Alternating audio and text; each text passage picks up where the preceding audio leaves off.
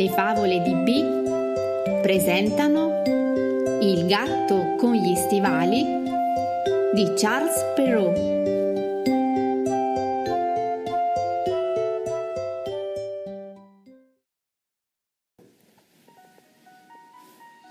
C'era una volta un mugnaio che aveva tre figli. Aveva lavorato sodo per tutta la vita e ora si ritrovava vecchio e malato. Non possedeva altro che un mulino un asino e un gatto. Quando comprese che stava per morire, chiamò i figli e disse Al primo lascio il mulino, al secondo il somaro, e per te che sei il terzogenito non ho che il gatto. I primi due figli cominciarono a lamentarsi. Il primo diceva Che sfortuna mi è toccata, ora dovrò lavorare al mulino per tutta la vita. Il secondo se ne andò con l'asino brontolando. Dovrò caricare e scaricare questo somaro sotto il sole e sotto la pioggia. Non avrò tregua, povero me. Il terzo figlio, che si chiamava Giovannino, invece sorrise e accarezzò l'animale mormorando. Povero gatto, sei finito male. Moriremo di fame insieme. Il gatto, che fino a quel momento non aveva mai detto una parola, si rivolse al giovane e disse Ma, padrone mio, fidati di me. Procurami un paio di stivali e stai sicuro che non moriremo di fame. Figuratevi che sorpresa per Giovannino. Non aveva mai incontrato un gatto parlante. Quando Giovannino si fu ripreso dallo stupore, Pensò che in fondo non gli costava nulla dare fiducia a quel gatto speciale e decise di accontentarlo. Andò al mercato e con gli ultimi risparmi comprò un paio di stivali. Il gatto con quegli stivali andava veloce come il vento e subito corse nel bosco con un sacco. Giovannino lo guardava da lontano curioso. In un baleno il gatto catturò una lepre che mise nel sacco. Poi, invece di tornare a casa, andò a palazzo dal re e inchinandosi davanti a lui disse wow, Buongiorno maestà, mi manda il signore padrone, il marchese di Carabà, con questo piccolo dono. Al re, che era golosissimo, non parve vero. Ma chi era quel simpatico marchese? Anche la sua bellissima figlia, la principessa Beatrice, era rimasta bene impressionata dalle parole del gatto. E la mattina dopo, all'ora giusta, ecco di nuovo il gatto con gli stivali che si presenta a corte. Stavolta porta con sé pernici e fagiani. Miau, vi porto, maestà, un modesto omaggio del mio signore padrone, il marchese di Carabà. Il re e sua figlia ancora una volta ringraziarono, deliziati di ricevere tanti doni. Il giorno dopo il gatto seppe che il re stava per uscire in passeggiata con la figlia. Svegliò il padrone gridandogli: Miau, presto, presto, padroncino! Vai al fiume, spogliati, nascondi i tuoi vestiti logori e poi immergiti nell'acqua. Miau, tra poco passerà la carrozza del re. Ma per quale motivo devo fare il bagno nel fiume? ribatté Giovannino tuffati e fai finta di annegare. Al resto penserò io. io. Poi corse incontro alla carrozza, gridando e chiedendo aiuto. Vi prego, Mau, fermatevi, Mau! Il marchese di Carabà sta annegando nel fiume. I briganti lo hanno assalito e derubato di tutto. Il re non se lo fece dire due volte. Finalmente poteva fare qualcosa per ricambiare la gentilezza del marchese.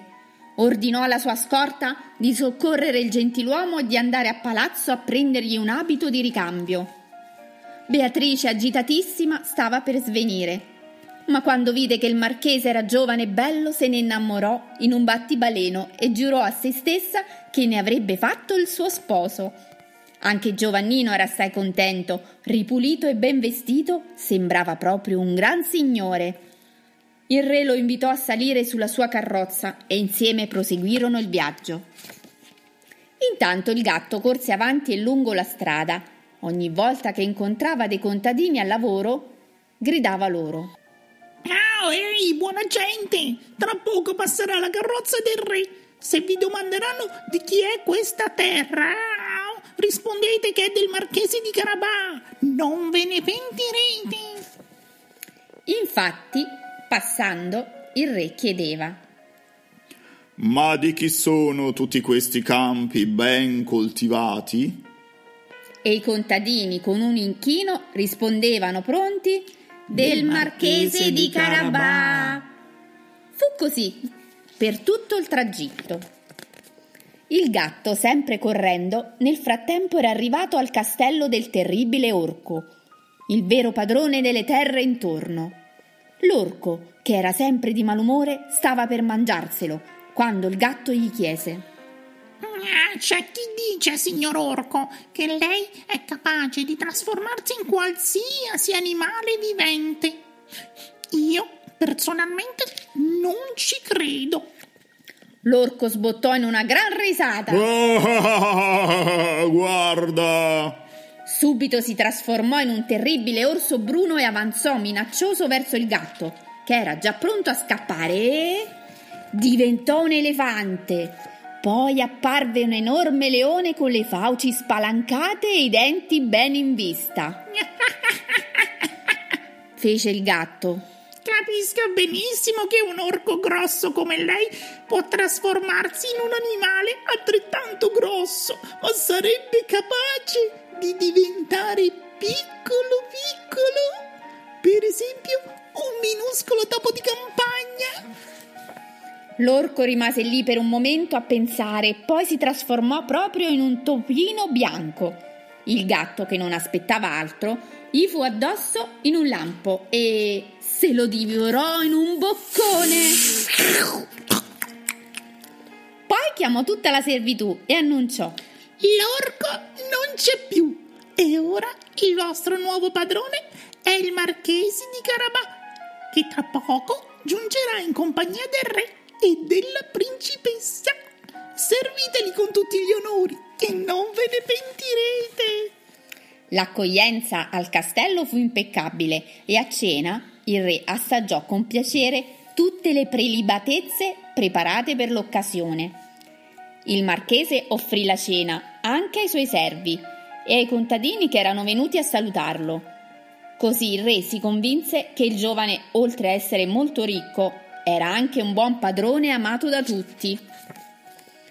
Per questo a fine serata concesse la mano della sua adorata figlia Beatrice al marchese di Carabà. I due giovani non aspettavano altro e corsero fuori ad annunciare il loro matrimonio. Si sposarono e vissero per sempre felici e contenti. E il gatto si è tolto gli stivali e ora se ne sta sdraiato come un principino tra i cuscini di seta a godersi la sua fortuna. Allora bimbi, vi è piaciuta la favola? Seguiteci su Spotify, Facebook e Instagram. A presto!